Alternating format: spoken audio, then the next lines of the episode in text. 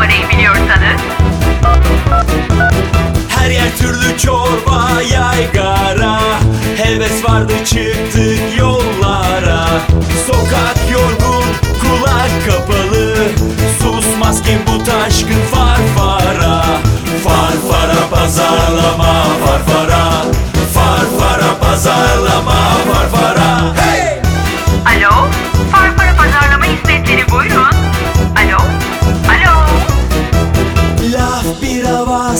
Fikir yarımlara. Çağ geçti geçmedi gargara. Derdimiz serbest, yeni bir nefes. Oyun için biz de sevdik farfara. Farfara pazarlama farfara. Farfara pazarlama farfara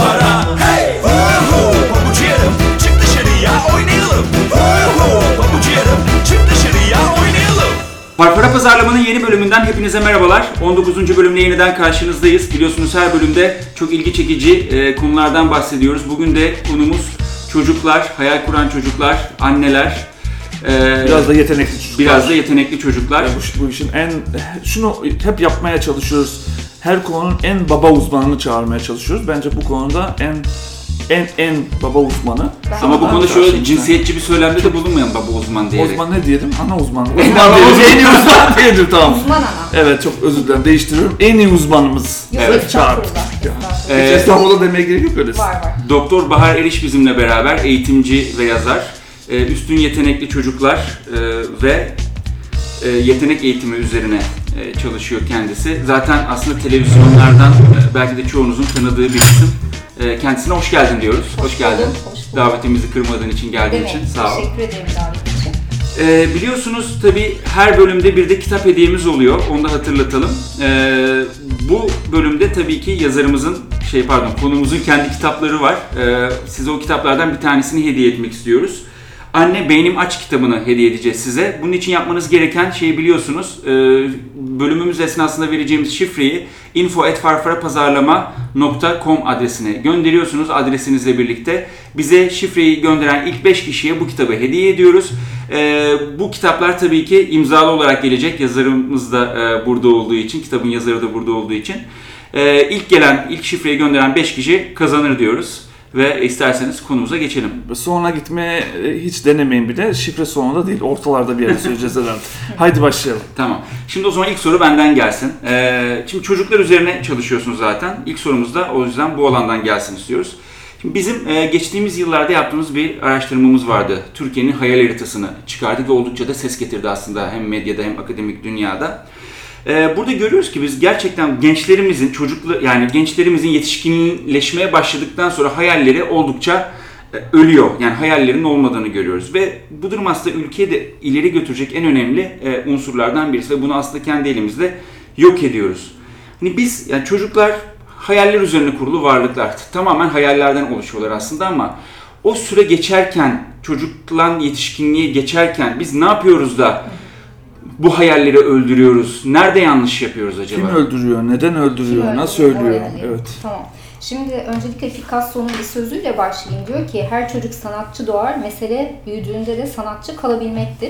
Olayı bence hem nörolojik hem siyasi hem kültürel hem dini hem e- ekonomik yani birçok boyutta ele almak lazım. Yani burada tek katil yok öyle bakacak olursak. Şimdi nörolojik olarak baktığımızda şunu söyleyebiliriz.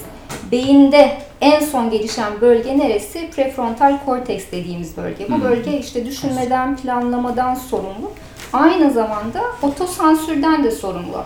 Şimdi çocuk son derece doğaçlama bir hayat yaşıyor. Çok zengin bir imgelemi var. Neden? Çünkü zaten beynin henüz o kısmı gelişmemiş. Yani son derece yaratıcı bir beyin yapısı var.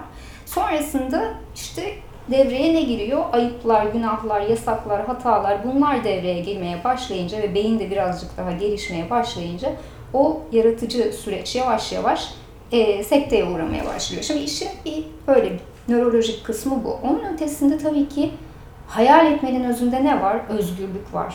Hayal etmenin özünde itiraz etmek var. Hayal etmenin özünde korkmamak var. E şimdi politik ortam bunlara ne kadar izin veriyor? Yani eğer sen korku kültüründe yaşıyorsan bir şeylere karşı çıkmaya cesaretin olamaz. Çünkü karşı çıktığın zaman başına ne geleceğini bilemezsin. E şimdi hayal kurmanın özünde eğer bu varsa bir korku kültüründen de e, hayal kurma yavaş yavaş e, ortadan kalkıyor. Onun dışında tabii muhafazakar ve kolektivist bir kültür olmanın etkileri var. Senin Hiç geçen gün de bu? Bu mesela hiç azalma oluyor mu? Mesela e, öyleyiz, muhafazakar ve kolektif bir kültürüz. Ama gençlere baktığında özellikle çocuklara, onlar da değil mi şu anda hala kolektif kültürün içinde E, yaşıyorlar. yani Hiç tabii- kırılma görmedin mi? Hiç Ya gözlemledin mi? bu kırılma şöyle, bu bence sosyo-kültürel seviyeyle çok alakalı. Yani sosyo-kültürel seviye biraz daha yükseldikçe tabii ki Orada biraz bireysellik var. tabii ki bireysellik var, birey olma var. Daha böyle eğitimli anne babalar söz konusu olduğunda tabii ki daha yaratıcı, daha hayal gücü gelişmiş olan çocuklardan söz edebiliyoruz. Ama Türkiye geneline baktığımızda biz son derece bence hala muhafazakar ve kolektivist bir kültürüz. Öyle. Bunu geçmişimize gel. Senle geçen gün televizyonda da konuştuk. İşte sürüden ayrılanı, kurt kapar, icat çıkarma. Bütün metaforlarımız kültürü- bunun bütün üzerine. metaforlarımız bunun üzerine kurulmuş vaziyette. E, tabii bu da yaratıcılığı, hayal gücünü son derece e, zor bir e, hale getiriyor. Şimdi aile ortamına, aile yapımıza bakalım o zaman. Genel olarak Türkiye'deki aile yapısı nasıl? Otoriter bir aile yapısı. Yani e, anne baba çocuğun ne düşüneceğine, ne meslek seçeceğine, nasıl davranacağına karar veren taraf. E, böyle bir ortamda aynı şekilde yine hayal gücünün yavaş yavaş kaybolmasını yadırgamıyoruz. Mesela çocuk bir şey söylüyor, bir fikir ortaya atıyor. Saçma sapan konuşma. Mesela saçma diye bir şey var. Evet. Şimdi saçma hayal gücünün katili. Değil mi? Evet. Çünkü en saçma görünen fikirlerden en yaratıcı sonuçlar ortaya çıkabiliyor bazen. Yani bebe fikirleri temelinde öldürmüş oluyoruz. Ee, bir de yine aynı şey mesela ilerisi için de geçerli. Çocukların e, meslek seçimine kadar aileler karar veriyor. Hayatta ne yapması gerektiğine kadar bu aile tarafından şekillendirilebiliyor. Türkiye'nin genelinden söz ediyorum. Tabii ki bunun istisnaları vardır. Bir de bence şöyle bir engelimiz de var. Biz çok gerçekçi ve çok somut düşünen bir toplumuz. Yani bunu sanat eserlerimizde bile görmez misiniz? Ee, çok so- Biz çok bütün somut. araştırmalarda görüyoruz. onu söyleyeyim. Görüyorsunuz. Ben biliyorum. Çok yani çok zor anlatıyorlar e, duygularını vesairelerini ama somut şeyleri çok rahat anlatıyorlar. Evet, soyut Çok. düşünme niye yok? Okumuyoruz, düşünmüyoruz. E, bu genel olarak böyle olduğu için tabii ki soyut düşünme gelişmemiş oluyor. Son derece gerçekçi. E, öyle olduğu zaman da tabii ki hayal gücü çok fazla gelişmiyor. Yine aileye gelecek olursak mesela kıyaslama. Sürekli olarak bir kıyaslama. Ahmet'in çocuğu böyle, sen niye böyle değilsin? İşte e, mesela çocuğun özgünlüğüne de çok fazla müdahale var değil mi? Bir çocuk programda da yine söylemiştim. Diyelim ki çok saçma sapan diye düşünülen bir şekilde giyiniyor. İşte ayağına bot giyiyor, üstüne tişört giyiyor. E orada yine sen niye böyle giyindin? Altın kaval, üstün şişhane.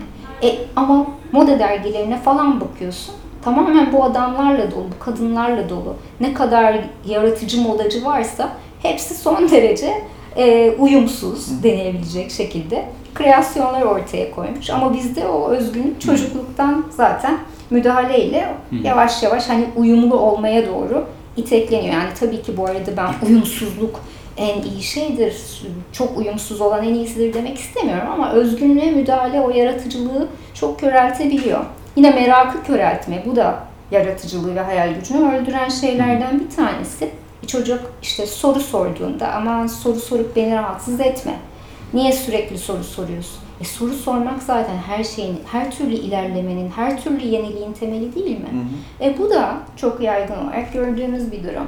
Peki sence bu e, sorun diyeyim e, ne kadar aile içinde çözülebilir, ne kadar toplum tarafından veya toplumun diğer kurumları tarafından çözülebilir? Çünkü Ya ne yapılabilir yani? Tamam, bir şey tamam. Onlara yapılabilir mi? geleceğim. Şu an sorunuz ne? Çocuğun yaratıcılığı soru- nasıl örüyor? Evet, bir sor- soruyu daha da O- zorlaştırabilir miyim? Zorlaştır. Ee, bir de yetenekli çocuklar. Şimdi neyse sen şimdi şey diyeceksin. Evet gerçi de doğru bütün çocuklar yeteneklidir diyeceksin ama bir de birazcık bir tık daha yetenekli çocuklar diyelim. Onların hayali kesilince daha mı kötü oluyor? Ne oluyor? Onların hayali ne olunca? Ke- Kesilince, mi? evet.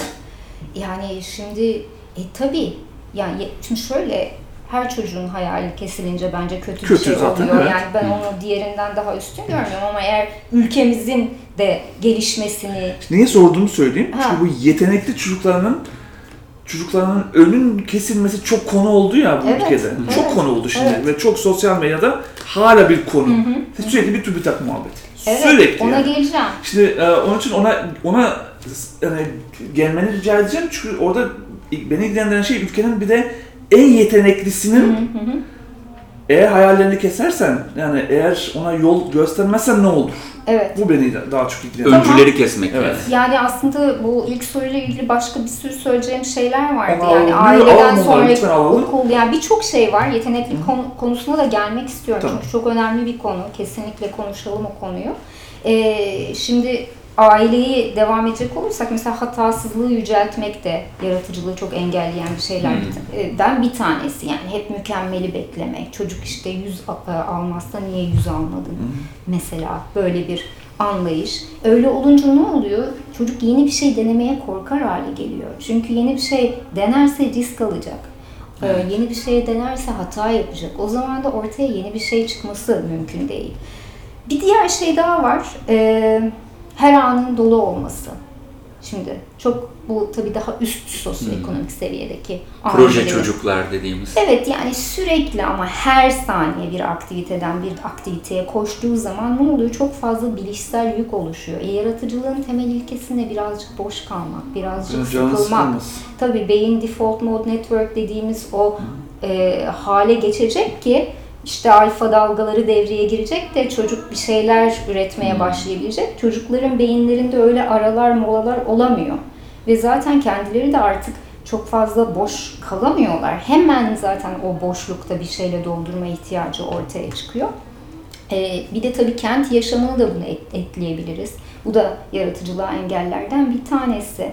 Yani doğadan çok kopuk yaşıyor. Bakın tarihteki o bütün dahilere, Tesla'lara, işte Darwin'lere vesaireye hepsi doğadan ilham almıştır yeni yaratılarını geliştirirken veya işte Wright kardeşler kuşa bakmıştır da kanat geliştirmiştir. Tesla çığın düştüğünü görmüştür de kendi projelerini geliştirmiştir. Darwin böceğe bakmıştır, yaprağa bakmıştır. Oradan işte kuşları incelemiştir. Yani biz şimdi o kadar doğadan kopuğuz ki bu çocuklar yani kuş çiz desen Angry Birds'ı çizecekler. Öyle bir haldeyiz. Yani çiftlik dediğinde sanal çiftlik. O doğayla hiçbir bağ yok. Bu da çok engelleyici. Ya o kadar sıkışmış hissettim ki ben şu anda hakikaten bundan bir çıkış yolu çok, çok mutsuz hissediyorum yani. Tamam ama yani şimdi Peki ama bu çok önemli bir şey Evet. söyledin şu anda. Sürekli biz de şöyle özellikle böyle daha eğitimli anneler sürekli böyle bir boşluk doldurmaca. Evet. Çünkü bunu ilk, ilgiyle yapıştırıyoruz. Yani bak hiç bir an bile boş bırakmıyorum ama Evet. anladığımız kadarıyla bu çok yanlış bir şey. çok yanlış bir şey. Evet, çünkü bu çocuğun birazcık sıkılması gerekiyor yani. Evet, evet kesinlikle sıkılması gerekiyor. O sıkılma anlarında çocuk bir kere kendi içine dönebilecek. Kim olduğunu keşfet demiyor muyuz? Hep tutkularını insan keşfederse mutlu ve başarılı bir hayat yaşayabilir demiyor muyuz? E peki sen kim olduğunu ne ara keşfedeceksin? Ne zaman kendi içine dönüp bakacaksın? Eğer sürekli bir koşturma halindeysen o molaları vermek o açıdan da çok çok önemli. Tutkuları keşfetmek açısından da çok çok önemli. Ve işte mesela verimli monotonluk der ona Bertrand Russell. Yani ve bu eskiden de varmış bu mesele. Ta Bertrand Russell zamanında da varmış. Diyor ki yani çocukları bir saniye bile boş bırakmıyoruz. Sürekli bir pasif eğlence sunuyoruz. Ondan sonra bir şey üretmeye, bir şey yaratmaya gelince çocuklar onu yapamaz halde oluyorlar. Çünkü öyle bir e, sabır, öyle bir şey geliştirmemiş oluyorlar. Anında çünkü tatmin etme. Bu çok yanlış bir şey. Yani çocukların sıkılmasına izin... Bakın ben yaptığımız yanlışları söylüyorum. Yani bunun alternatifi nedir? Eğer çocuğun doğadan kopuksa doğaya çık. Eğer çocuğun her anını aktiviteyle dolduruyorsan hayır onu yapma. Bir tane aktivite seç, iki tane seç belki. Onda ilerlemesine izin ver. Bir de boş alan yarat. Serbest olarak oynamasına izin ver. O oyun sırasında da çünkü çocuk kendisini ve ne istediğini keşfeder. Bu tarz şeyler. Hata yapmasına izin ver. Hata yaptığı zaman bunu bir ilerleme fırsatı olarak çocuğuna anlat. Veya işte tarihten ne kadar önemli rol modeller var. Edison'undan efendim işte ne bileyim KFC'nin kurucusuna kadar hepsi defalarca hata yaptıktan sonra defalarca kez başarısız olduktan sonra çok büyük başarılar yakalamışlar. Bunların hikayelerini anlat. Yani bakış açını değiştirirsen eğer o zaman çocuğunu daha yaratıcı bir insan haline getirebilirsin. E, yani onun dışında mesela bence yaratıcılıkla okumak da çok alakalı. Nereden besleneceğiz? Yani bilgi olmadan yaratıcılık olmaz ki. Değil mi? Evet. Bir bilgiyi işlersen yaratıcılık olur. Öbür türlü atıl kalır. E bizde kitap ne durumda? Kitap ihtiyaç listesinde 235. sırada. 180 ülkeden kitap hediye etme, çocuklara kitap hediye etme konusunda biz 140. sıradayız. Günde ortalama kitap okuma süremiz sadece bir dakika. Okumuyoruz. Kitap okuyacağız. Yani Çok basit. bu kadar bu kadar aslında basit olan şeyler. Şimdi aile kısmı böyle. Aileden sonra okula gelelim. Yine çok güzel şeyler söyleyemeyeceğim. Yani bir avuç okul bir şeyleri iyi yapıyor olabilir ama şimdi bir kere e, okulda farklı düşünen çocuklara nasıl yaklaşılıyor? Ya asi ya işte disiplinsiz. Hiperaktif Hi- diye yaklaşılıyor. Hiperaktif. Mesela onunla ilgili mesela farklı beyin yapılara da yapılarına da çok fazla tahammül olmadığını görürüz. Tabii ki burada şunun ayrımını da yapmak lazım. Gerçekten de bazı çocuklara çocukluktan itibaren aileler hiçbir sınır koymuyorlar. Hiçbir şekilde topluma uyumu öğretmiyorlar. O çocuk sınıfa geldiğinde Tabii, Şımarık. Ondan bahsetmiyorum ben. Belli çocuklar var. Nöroçeşitlilik diyoruz biz buna. Yani bazı çocukların disleksi denilen bir durumu var. Bazısının Asperger'si var. Bazısının otizmi var.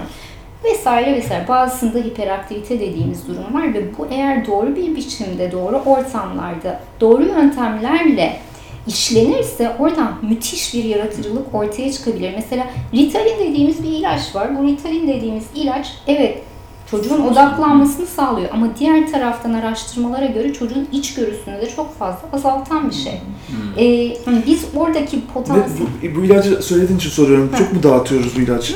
bizde çok fazla. çocuklar. Evet. Öyle mi? Tabii tabii. Yani o kısmına istersen Girmeyelim sadece meraktan sonra. Ee, evet yani bizde tabii bunu etik olarak kullanan da var. Etik olmayarak kullan e, etik olarak kullanmayan da var. Yani bazen kota doldurma gibi bir takım e, Şeyler bile olabiliyor. düşünceler olabiliyor. E, bir diğer şeyden söz edeyim. Yani e, ta, tas, mekan olarak da okulun tasarımına baktığımız zaman yani bir çocuğun hareket etme ihtiyacı olabilir. Bazı çocuklar kinestetiktir. Hareket ederek öğrenirler, yürüyerek öğrenirler. E, okul dediğimiz sistem hala 20. yüzyılın başındaki fabrika modeline göre tasarlanmış. Çok geri kalmış o anlamda. Yani hala çocuklar tahtaya bakarak oturuyorlar. Hala pasif dinleyici konumundalar. Hala bir taraftan diğer tarafa bir bilgi aktarımı var. Hala ezber var. E, yani yaratıcılık çağındayız, yenilikçilik çağındayız. Bu e, eskiden kalma sistemlerle bir yere gidilmez. Sadece bizim ülkemizde de değil, genel olarak dünyada gerçekten de okul çağın hep gerisinden takip ediyor. Böyle bir sıkıntı var ve bence çok çok e, büyük bir engel gelişmeye. E, şimdi yetenekler de göz ardı ediliyor. E, istersen oradan yeteneklere de gelebiliriz. Ee, ama şöyle bir şey de söyleyebilirim. Hayalle ilgili sonuç ne oluyor bütün bunların sonucunda? Şimdi 2016 yılında bir araştırma yapılmış. Yaş ortalaması 27 araştırmaya katılanların bunu Evrim Kur'an'ın Telgraf'tan Tablete kitabında okumuştum bu araştırmayı. Hayaller araştırması. Ee, bir de sizin araştırmanız var çocuklardan. İki çocuktan biri hayal kurmuyor. Yetişkinlerin %14'ü hayal kuruyor. E bütün bunları anlattıktan sonra bunlar mantıklı Evet. rakamlar değil mi?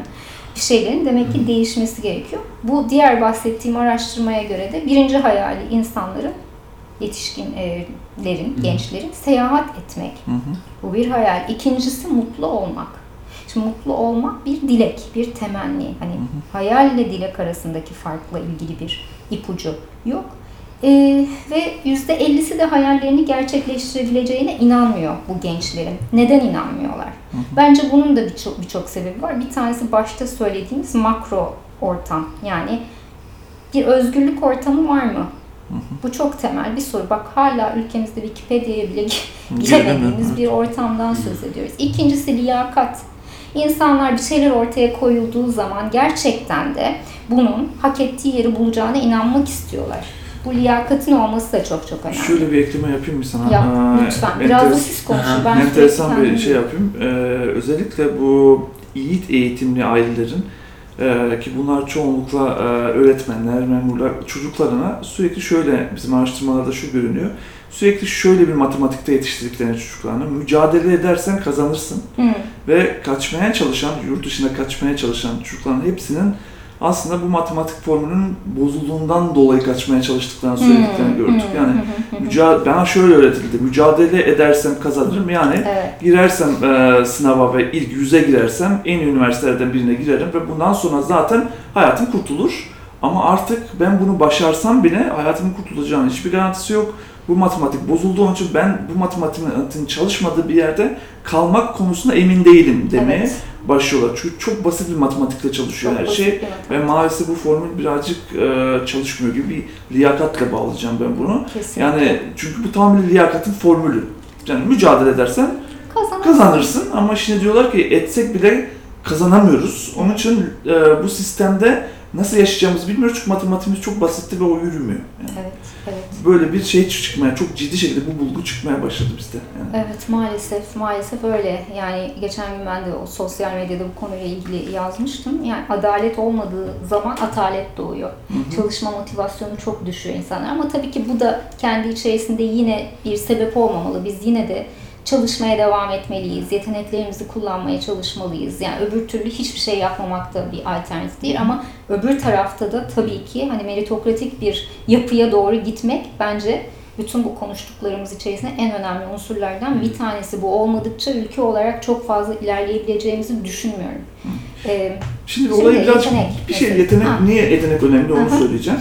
Şöyle düşünüyorum çünkü şimdi eskiden e, yetenek her zaman yetenek önemliydi ama Evet. şimdi yetenek çok daha önemli. Çok Neden? daha önemli. Çünkü eskiden yani bu yine az evvelki o matematiğe dönelim. Çok çalışırsan kazanırsın matematiğin arkasında çalışkanlık vardı. Hmm. Şimdi eğer biz bu robotics dünyasına gidiyorsak Tabii. robotlar bizden daha çok çalışacaklar Tabii. ve hiç uyumayacaklar. Evet. O yüzden çok çalışacağız, 24 saat çalışacağız desek dahi kazanamayacağımız bir savaş. Dolayısıyla robotlara karşı eğer anlamlı bir varlık sürdürmek istiyorsak yeteneklerimizi geliştirmek zorundayız. Kesin. Tek varlık, hayatta kalma ihtimalimiz bu. Dolayısıyla o çalışkanlık gibi sosyal normlar yerine daha yeni sosyal normlar, yetenek üzerine oturtulmuş sosyal normlar daha önemli hale gelecek gibi geliyor bana. Onun için yetenek aslında çok daha kritik bir şey oluyor Evet. şu anda gibi anlıyorum. Çok doğru zaten yani bütün hani neyi okusan da hepsi uluslararası aynı şeyi savunuyor. Yani yaratıcılık ekonomisinde en önemli unsur yetenek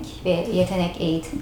E biz bu konuda ne durumdayız? Ne Birazcık yapıyoruz ona bu bakalım. konuda? Ya yine şimdi diyeceksiniz ki ne kadar karamsarsın. Bize Hayır, bir hayır, kullanıyor. Yani biz Ama- araştırmalarımızda görüyoruz ama bence karamsar olmamız için yeterince nedenimiz var. Onu net söyleyeyim. yani. Evet, yeterince nedenimiz var. Yani bu umutsuz olmak anlamına Demek değil gelmesin ama bence hani bir şeyin tedavisi için öncelikle doğru teşhis koymak gerekiyor. Öyle düşünebiliriz. Kendimizi bir kere tarafsız bir biçimde, gerçekçi bir biçimde analiz etmemiz gerekiyor. Şimdi bizim ülkemizde 200 tane 200'den fazla üniversite var. Bu üniversitelerden her yıl 1 milyonun üzerinde öğrenci mezun oluyor ve buna karşı ülkede müthiş bir yetenek kıtlığı var. Yani bu şu anlama gelmiyor. Yetenek potansiyeli yok anlamına gelmiyor. Hayır, yetenek potansiyeli var ama bu yetenek e, potansiyeli yeteneğe dönüşmüyor. Bence burada en temel sorun nedir? Yeteneğe değer vermemek. Bunu söyleyebiliriz. Mesela yeteneğe değer verilen bir ortamdan söz edeyim size. Tarihte belli dönemlerde çok büyük yetenek patlamaları olmuş. Bunlardan birisi de Rönesans dönemi. O dönemdeki Floransa'ya bakıyorsunuz. işte Michelangelo'lar falan hep o dönemlerden çıkmış. Medici ailesi var o dönemde. Tabii ki parasal destek kısmı var ama asıl mesele bu değil. O dönemde mesela Floransa'da her köşe başında bottega denilen atölyeler var. Ve o atölyelerde sürekli yeni sanat formları, yeni teknikler deneniyor, yeni yetenekler keşfedilmeye çalışıyor. Bu nedir? Bu yeteneğe değer vermek demektir. Şimdi bizim ülkemizde yeteneğe ne kadar değer veriliyor? Bunu düşünmemiz lazım. Ben bugün bu programa gelmeden önce Türkiye yetenek diye girdim. Karşıma ne çıktı? Ne? Yeteneksizsiniz. Sizsiniz tabii Yani bizde yetenek keşfi Acun Ilıcalı'ya teslim edilmiş durumda. Yetenek- O da bir rönesans sayılır. Öyle bak. Böyle bir durumdayız. Bir de o yeteneksizsiniz yarışmalarına bak. ilk beşe bak. Ya o kadar insan var. ilk beşte köpekler falan. Gerçekten. Bence büyük bir mesaj bence bizde yani. Vallahi çok fena. Çok yani doğru. gerçekten böyle bir durumdayız. Yani yetenek potansiyelimiz var ama yeteneğe değer verme kısmında eksiyiz. İşte bir Manpower raporu varmış 2016 yılında. Küresel yetenek kıtlığı yüzde 40. Biz de yüzde 66. Biz 5. sıradayız kıtlıkta. Yani gerçekten her yılda yükseliyormuş bu. Aynı şekilde 2017 TÜİK verileri var. Bunların ne diye bir raporu vardır. Ne eğitimde ne istihdamda olan gençler. Şimdi yüzde 26 bu oran ve kadınlarda yüzde 36.3. Şeyi çok merak ettim de belki bir o bilgi yok. Ha. Bir numarada kim o kıtlıkta? Bir numarada kim? Vallahi onu bilmiyorum. Ben Ben merak ettim ki o Tamam, onu ilk 5'e araştıralım. girdiğimiz listede bir kim? numarada kim var? Bizden bir önce. numarada kim? Bizden daha yeteneksiz kim var? Kesin? Afrika'nın şey ülkeleri yani iç savaş yaşamış ülkeleri diye tahmin ediyorum. Aslında şey değil mi mesela Türkiye'de yaşayan insanlar genelde çok böyle pratik zekalı, hep Evet. böyle mucitler Potansiyel vesaireler hep öyle anılırız aslında Tabii. değil mi? Ama Tabii. bir anda da hep bunu kötüye kullandığımızda böyle e, böyle Bence bir algı da vardır. e, kültür olmanın bir sonucu o pratiklik. Gerçekten DNA'mızda var aslında. Ama işte yetenekle kurnazlık arasında epey bir fark var yani. Hani bizde genellikle o yine kendini kurtarma, o survival güdüsü ön planda olduğu zaman iş tabii daha e, Şey öbür bile, tarafa olabilir. Sen şimdi enteresan bir konseptten bahsettin. Yönlendirilmemiş bir yetenek Evet. yetenek potansiyeli var ülkede.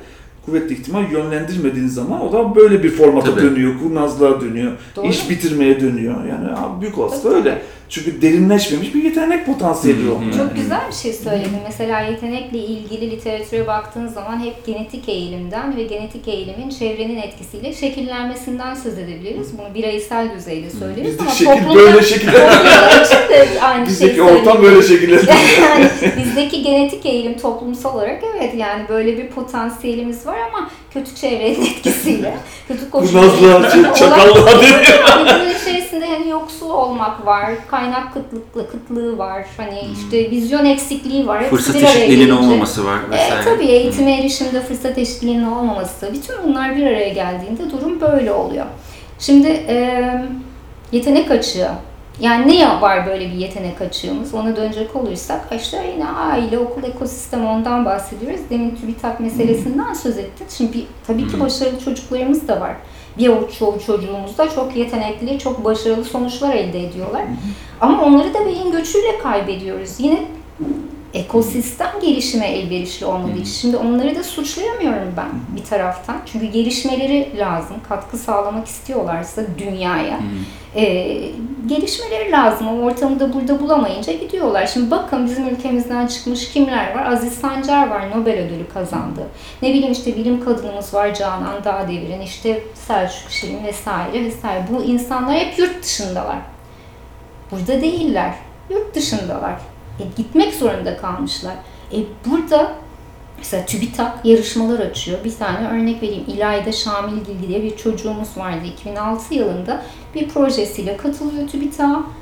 Daha yani bakmıyorlar bile projenin yüzüne. Ondan sonra e, Nobel'le giden fizik ödülü mü? Öyle bir yarışma var. Dünya çapında 80 ülke katılıyor. Polonya'da yapılan bir yarışma. Binlerce proje arasında o birinci oluyor. Oo. Ve şu anda Cornell Üniversitesi'nde e, NASA burs falan veriyor. Başka iki tane çocuk var. Bak onların da isimlerini kaybet, kaydettim. Mehmet Can Dursun ve İrfan Boztepe.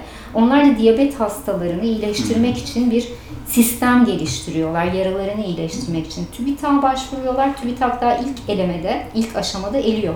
Ben e, Her Çocuk Üstün Yetenekli diye bir kitabım var. Orada şöyle söylemiştim. Eğer Türkiye'de bir projeniz TÜBİTAK tarafından reddediliyorsa ailece e, kutlama yemeğine çıkabilirsiniz. Bu büyük olasılıkla uluslararası bir ödül alacak anlamına geliyordur diye. Gerçekten de bu çocuklar Genius Olimpiyatları diye bir olimpiyatlar var. Oraya katılıyorlar. Kaç bin proje, 2350 proje mi bilmiyorum. Birinci oluyorlar. Ve bunlar yani he- her sene okuduğumuz haberler yani bir iki örnek de değil. Yani ben kendim bildiğim bileli bu haberler var Hep etrafımızda. var. Başka bir çocuk var işte bir formül geliştiriyor matematikte diyorlar ki bunu sen kesin kendin yapmamışsındır. İnsan herkesi kendisi gibi bilirse sen yapmamışsın diyor. Almanya o çocuğu sahipleniyor, burs falan veriyor. Yani biz dediğim gibi ilk önce biz kendi bir yetenek potansiyelimizi biz sahipleneceğiz. Bu çok çok önemli. Ee, şimdi üst düzey düşünme becerileri de bizde çok düşük bu arada. %0.5, OECD ortalaması %10.6. Niye öyle? Çünkü eğitim sistemi kötü. Ne demek yüz düzey düşünme becerisi? Yüz- yüksek düzeyde bilişsel yani eleştirel düşünme becerileri. Eleştirel Yüzde, düşünme yüzdeyi al. becerileri İyi. çok düşük. İşte demin bahsettiğim ya bizden Buna da şu bayağı iyi yüzde sıfır Yüzde nokta. Çok iyi. Ben çok sevindiğim için şu an Yani seninle paylaşmak isterim bu güzel. Birileri biraz da eleştiriden yaklaşabiliyor bu Birileri şeylere. kim onlar onu da tespit Onları bulup tespit etmek lazım. evet.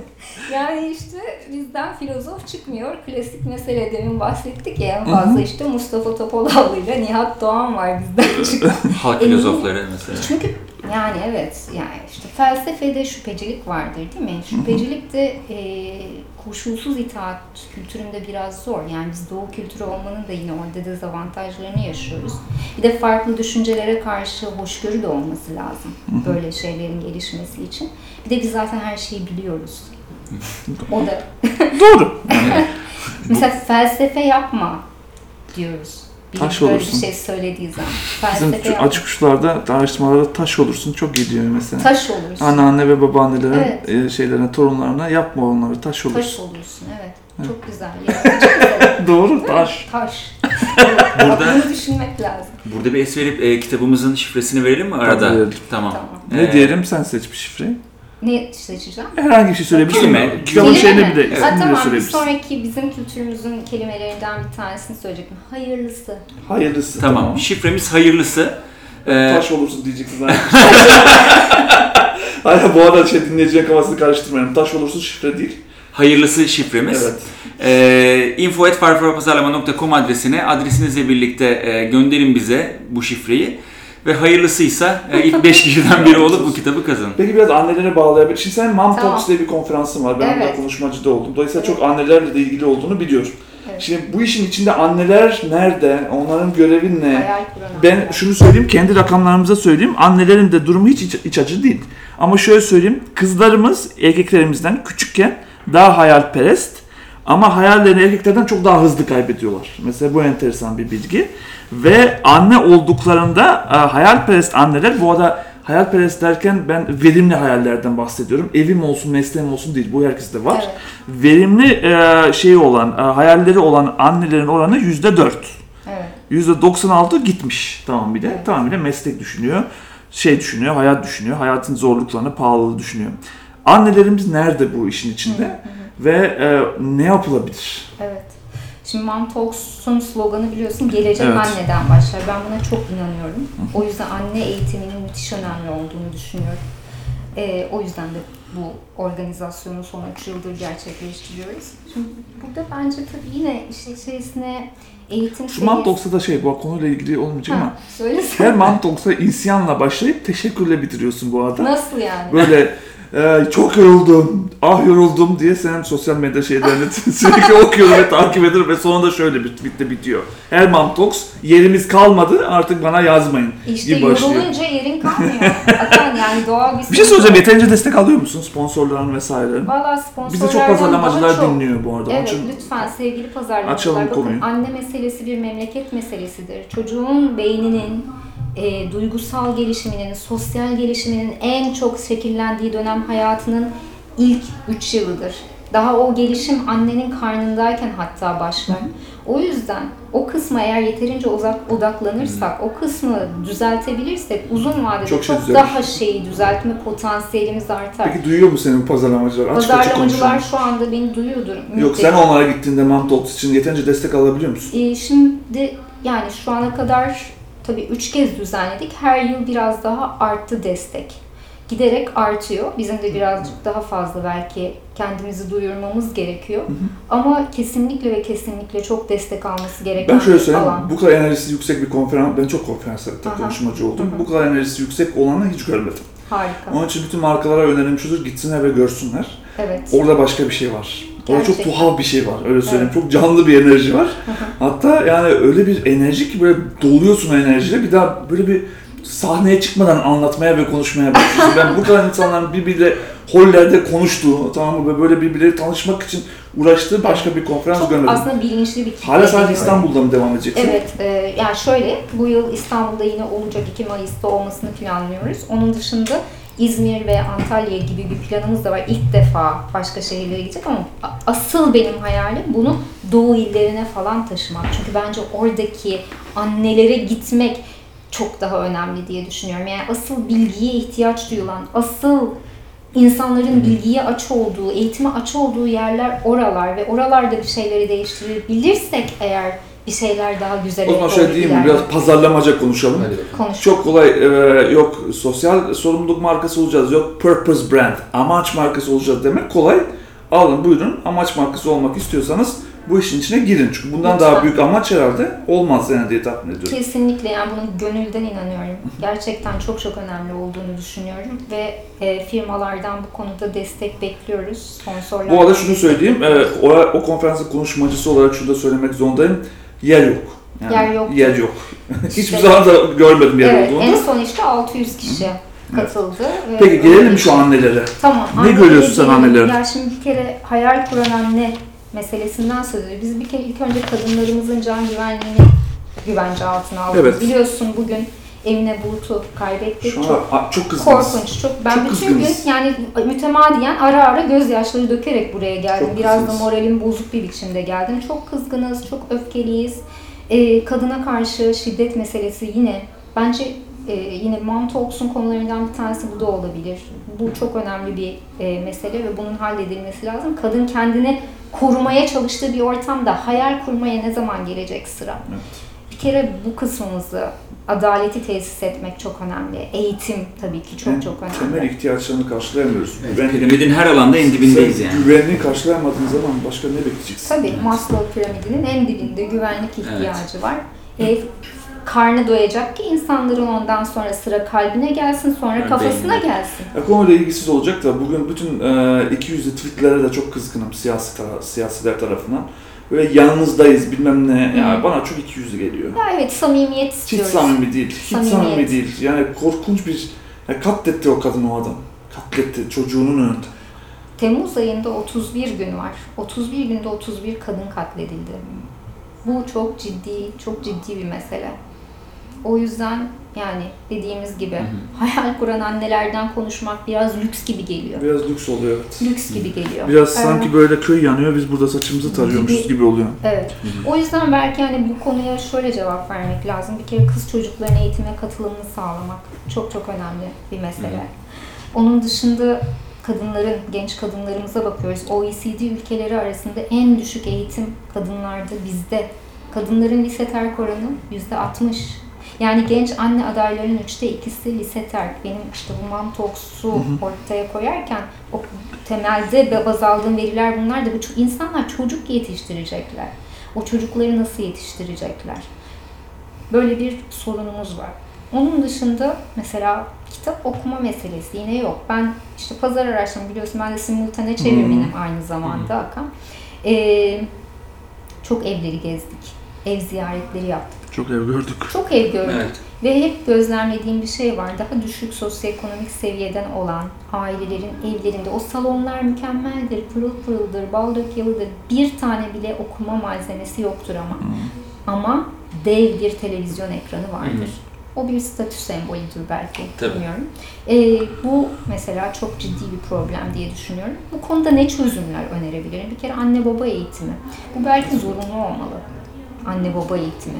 Hayatın o daha anne baba olmadan önceki döneminde. Ve ikincisi kitap okuma meselesi. Bunu çok çok önemsiyorum. Sürekli zaten ben kendi sosyal medya paylaşımlarında bunu anlatıyorum. Belki kitap okumanın önemine dair kamu spotları yapabilir. Hatta geçen de başka bir öneride bulundum. Mesela çocuk hekimleri veya aile hekimleri. Bir Kitap uzmanlar ben kurulu. çok sevdim senin o Evet. Ya burada şunu yanlış anladılar. Sanki aile hekimi o kitabın ne olduğunu önerecek diye. Hayır onu söylemiyoruz. Yani çocuk gelişim uzmanları, psikologlar, tarafsız bir kurul çocuğun gelişim aşamasına uygun olarak belli bir kitap verirler. Onu bütün aileler aile hekimine gitmek zorunda. Zorunlu kontroller var. Belki o çocuğun hayatında kitapla buluşması için tek fırsatı bu. Belki orada küçük bir kütüphane kurulabilir. O maruziyet çok önemli bir şey. Onu sağlamak lazım. Bir diğer mesele zorunlu ve ücretsiz okul öncesi eğitim. Çünkü hayatın ilk yıllarında bir açık oluşmaya başladıktan sonra zaman içerisinde o açık giderek büyüyor. Başarı açığı da aynı şekilde. Buna Matthew etkisi denir hatta. Başarı başarıyı doğurur, başarı başarısızlığı doğurur diye. Yani yoksul olan, eğitimsiz olan o şekilde genellikle devam ediyor. Ama eğer ona erkenden tedbir alırsan ve erkenden eğitime erişimde fırsat eşitliği sağlayabilirsen o zaman belki toplumsal olarak daha eşit bir yere gelme fırsatımız da artacaktır. Bir de güçlü kadın rol modellerin ön planda olmasının çok önemli olduğunu düşünüyorum. Yani hayal kuran anneler, daha güçlü kadınlar olması için. Bununla ilgili de geçenlerde bir programda da hatta bu Anne Beynimi Aç kitabında da bir hikaye anlatmıştım. Yanılmıyorsam Finlandiya devlet başkanı olan bir kadın bir anaokulunun sınıfını ziyaret ediyor. İşte çocuklarla konuşuyor. Çocuklara soruyor büyüyünce ne olmak istiyorsunuz diye. Kimi doktor diyor, kimi mühendis, kimi itfaiyeci. Bir erkek çocuğun yanına geliyor. Sen ne olmak istiyorsun diyor. İşte diyor ben diyor itfaiyeci olmak istiyorum. "Da- Devlet başkanı olmayı hiç düşünmedin mi diyor. Kadın devlet başkanı. Çocuk da diyor ki ama erkekler devlet başkanı olamaz ki. Çünkü 6 yaşına gelmiş ve o zamana kadar hep kadın devlet başkanı diyormuş. Yani buradan şunu söylemeye çalışıyorum. Çocukların gördükleri modeller çok çok önemli. Fikirlerini, hayallerini şekillendirmede. Kız çocuklarının gördükleri rol modeller, modeller çok önemli. Şu an kız çocuklarının gördükleri kadın modelleri nedir? İşte görüyoruz bugün konuştuğumuz meseleler. O yüzden kadınların kadınları desteklemesi, erkeklerin kadınları desteklemesi, kadınların güçlendirilmesi çok önemli bir mesele. Bir de istersen, bilmiyorum süremiz nasıl? Var var. Ee, şimdi bütün bunlar tamam çok güzel makro düzeyde de bazı anne babalar diyebilir ki iyi de ben çocuğumu hani yaratıcılığını kendim nasıl destekleyebilirim? Ben ne yapabilirim bireysel olarak? Tamam anladık hani ülkedeki durum bu. Şimdi birkaç tane çok pratik şeyden söz edeceğim. Hayal gücünü besleyen. Bir kere seyahat etmek. Mesela bu hayal gücünü müthiş geliştiren bir şey. Burada sadece seyahati, yurt dışı seyahati falan diye de düşünmeyin. Müzelere gitmek. Pazar, market gitmek, bile değil mi? Pazara gitmek, markete gitmek bile, süpermarkete gitmek bile. Orada da birçok çok farklı uyaran vardır, ses vardır, görsel vardır. Ben onu küçük bebekleri bile hani öneriyorum farklı uyaranlara maruz kalmak beyindeki sinaptik bağlantıları çok geliştiren bir şey ya. Orada böyle bir avantaj var. Onun dışında yeni kitaplar, yeni insanlar bunlar hep yaratıcılığı besleyen şeyler. Ha diyebilir ki ben doğudayım. Burada ne böyle sanat faaliyeti var ne bir şey. Şu an mesela internet çok güzel fırsatlar sunuyor. Mesela Google'ın sanat sayfasına hiç gittiniz mi bilmiyorum ama müzelerin içini üç boyutlu olarak gezme fırsatı sağlıyor. Böyle şeylerden en azından yani hiç yoktan iyidir diyorum. Tabii ki fiziksel olarak gitmek daha iyi. Onun dışında eee, çok aşırı korumacı olmamak da iyi bir şey. Çünkü e, aşırı korumacı bir aile yapısı o hayal gücünü de imha edebilir. Hatta bir söz var çok sevdiğim. Yani birazcık diyor anne babasından nefret eden ya korkunç yılan olur ya Hemingway olur diye. yani ya orada çocuğu birazcık hani e, fazla koruma altına almamak lazım. Hatta yani yaratıcı dehalara bakın çocuğu çoğu anne babasını küçük yaşta kaybetmiş. Çünkü başta otorite figürü gidiyor ya birazcık kendi kendine kalıyor. Kendi rotasını belirlemesi gerekiyor. Daha özgür, daha bağımsız bir hale geliyor. Hani bunu mümkünse ölmeden Yapması halledebilmek daha iyi olur. Riskli bir alan gibi. Ya da anne babalara öl, ölüm diyelim de. Lütfen yani. Lütfen. yani. Çocuğunuz için ya yapmaz Bunu mısınız? yapmaz mısın? Çocuğum için ölürüm demiyor musunuz? Evet, diyorsunuz, yani? ölmeyin. Ölmeyin ama çocuğu kendiniz ölmeden yaratıcı potansiyeli öldürmeyin lütfen diyelim. E, her istediğini sunmak da iyi bir şey değil. Mesela aşırı bollukta, aşırı yoklukta yaratıcılığın önünde bir engel. Yani işte petrol laneti çok klasik bir örnek değil mi? Araplar aşırı bolluk içerisinde sıfır yaratıcılık. Hayır sürekli tüketelim şeyine gelmiş buna. Aşırı kıtlıkta da zaten yani dediğim dediğimiz bunu düşünecek halin kalmıyor. Peki biraz hep anneler demeyelim, biraz babaları da sıkıştıralım Evet. bu konuda. Eyvah. Biraz veri verelim. Yani Veri ver. e, boşanmış kadınlara bakıyoruz. Özellikle e, Amazon bekar anneler. Kim kim bunlar? Kariyeri olan, boşanmış bekar anneler. Bir de şunu söylüyorsa e, o zaman işimiz zor. Ne diyorlar? Sadece yüzde yedisi eşim yani baba doğru düzgün çocuğumuzla ilgileniyor demiş. Doğrudur. %93'ü demiş ki bir yerde de bir eksik var bu maddi veya manevi olabilir. Yani birazcık biz bu sosyologlara bunu sorduğumuzda beni çok etkileyen bir cümle söylemişlerdi. Geçen programda da söyledim aynısını aslında. Türkiye'de baba, erkek diyelim hadi bu sefer, e, eşini boşayınca bütün aileyi boşamış oluyor. Hmm. Böyle bir kafa var. Yani eğer bizim bu şeyimiz bile eğitilmiş, iyi, Amazon, güçlü bekar anneler bile, annelerin bile %93'ü Evet. yeterince destek alamıyorum diyorlarsa bu babaların sorunu nedir? Babalarla ilgili ne yapabiliriz? Burada şöyle bir ekleme yapmak istiyorum. Yani aslında evlen, yani boşanmamış olsalar bile yine bir araştırmada okumuştum. Hani çocuğunun tırnaklarını kesen, çocuğunu Evet. tuvalete götürüp işte ya da ban- ona banyo yaptıran erkeklerin sayısı bile o kadar az ki. Hani Açevin boşandıklarında, araştırması. evet Açevin araştırmasıydı doğru. Yani çocuğun bakımından kim sorumlu olmalı sorusuna yanlış e, bir bilgi vermek istemiyorum ama %90 küsur oranında babalar anne diyor. Çocuğun bakımından anne sorumludur diyor. Böyle bir algı var yani bu da yine kültürün bir Bunu parçası. söylemek artık erkeğe bir feminenlik şeyi mi, e, algısı mı üstüne yapıştırıyor? Niye böyle bir şey var? Çok anlamak mümkün değil. Bu yetenekle baba ilişkisi. Yetenekle baba ilişkisi çok enteresan. Yani çok farklı modeller var orada. Ee, bazen yani orada şimdi şöyle bir şey söylemek istiyorum. Bir kere yetenek gelişimi o kadar çok boyutlu ki kişinin mizacı orada mesela çok etkili. Bazısı destekle insanın yükselir, bazısı baskıyla yükseliyor.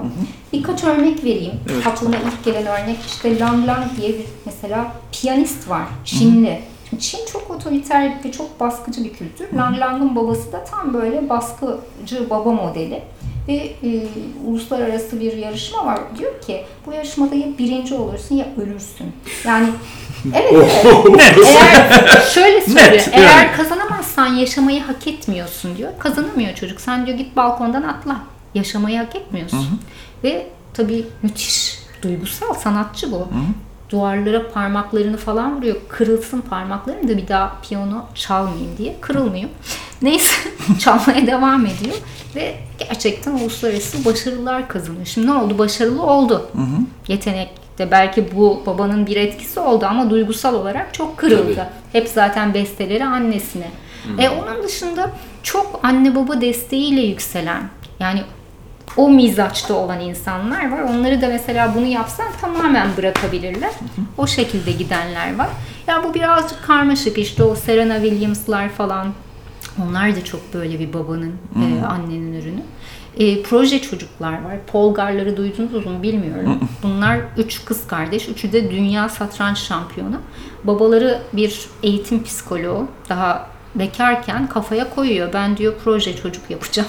Bir konuda çocuklarımı Deney yapmış yani. başarılı yapacağım. Evet ama şunu kanıtlamak istiyor. Çabayla her şey olur. Yani yetenek çabayla aslen gelişir. Genetik değildir. Bunu kanıtlamak istiyor. Tabii ama önce bir eş bulması gerekiyor. Mektuplar yazıyor işte kadınlara. Ukraynalı bir kadın cevap yazıyor. Tamam diyor ben projende sana yardımcı olurum. Evleniyorlar, çocuk yapıyorlar. İlk çocuk doğuyor Susan. Baba buna şey yapıyor.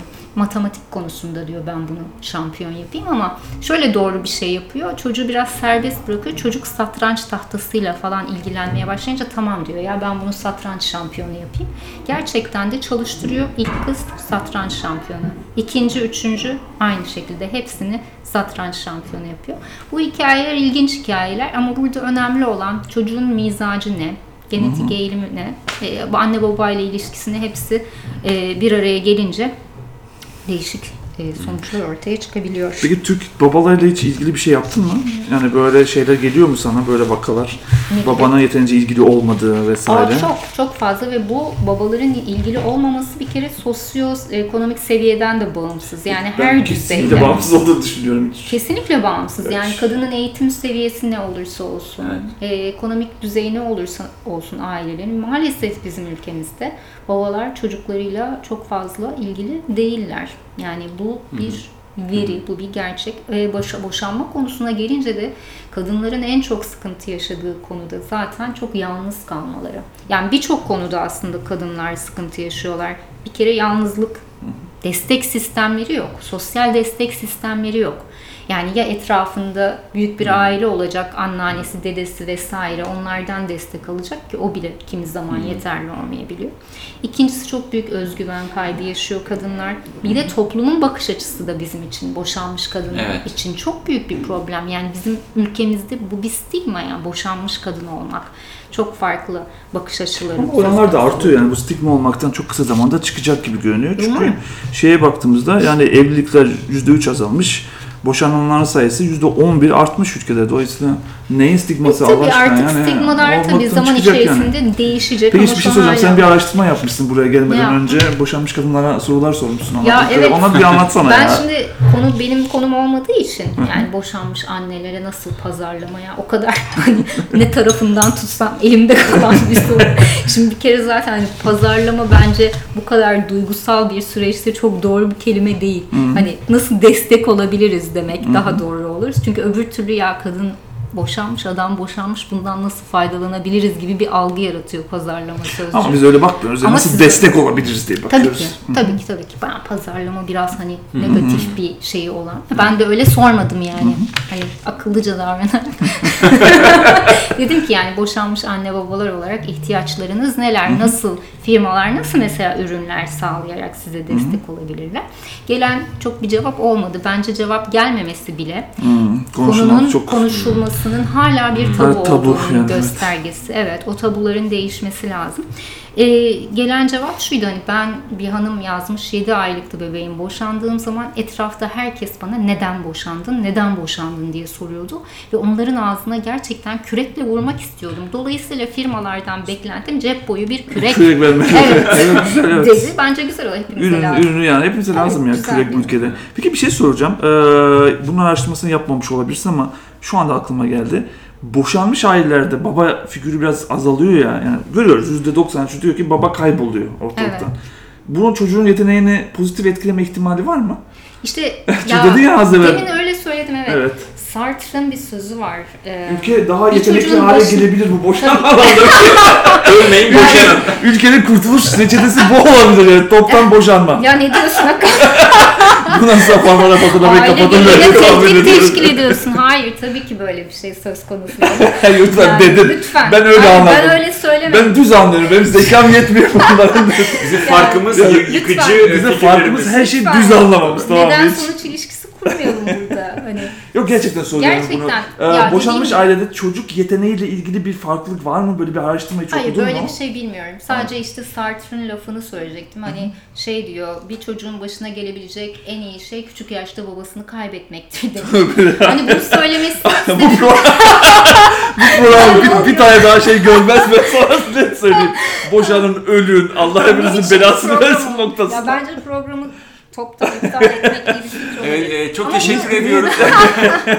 Niye demiş bunu Sartre? Sartre bunu şunun için söylemiş çünkü yani yaratıcılığın gelişmesi için otorite Kendiniz otorite figürünün olacaksınız. biraz kenara çekilmesi lazım. Birazcık hayatın kontrolünü kendi eline alabilmen lazım. Eğer birisi senin tepende sana sürekli bir baskı unsuru ise veya ne yapman gerektiğini dikte ediyorsa o zaman senin içerisinin içindeki o yetenek potansiyelini ortaya koyman çok kolay olmayabiliyor.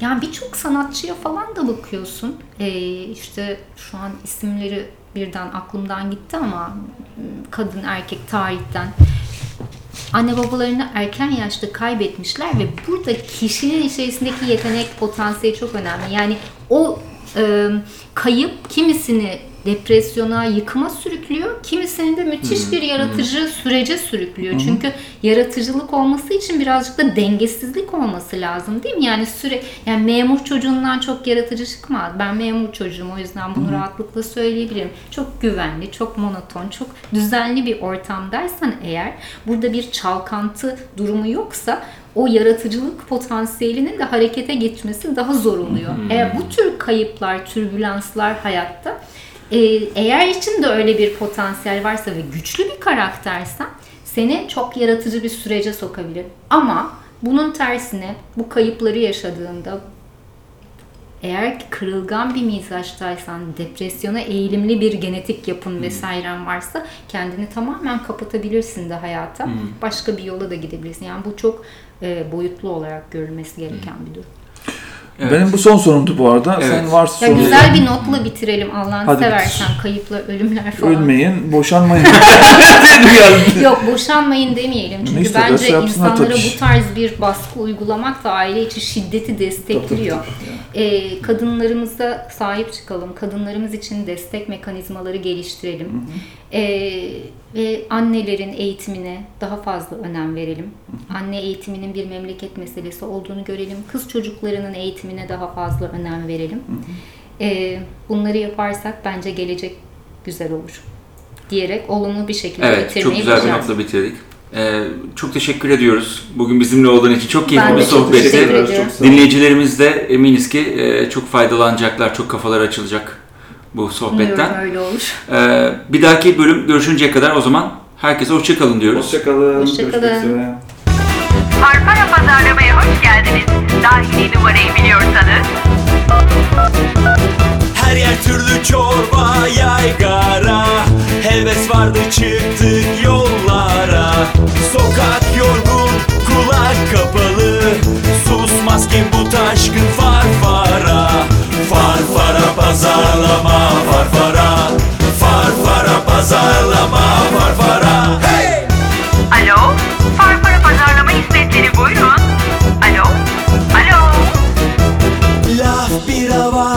fikir yarımlara. Çağ geçti geçmedi gargara. Derdimi seves yeni bir nefes. Oyun için biz de sevdik farfara. Farfara pazarlama farfara. Farfara pazarlama farfara. Hey! Oho! Pabucu yarım çık dışarıya oynayalım. Oho! Pabucu yarım çık dışarıya.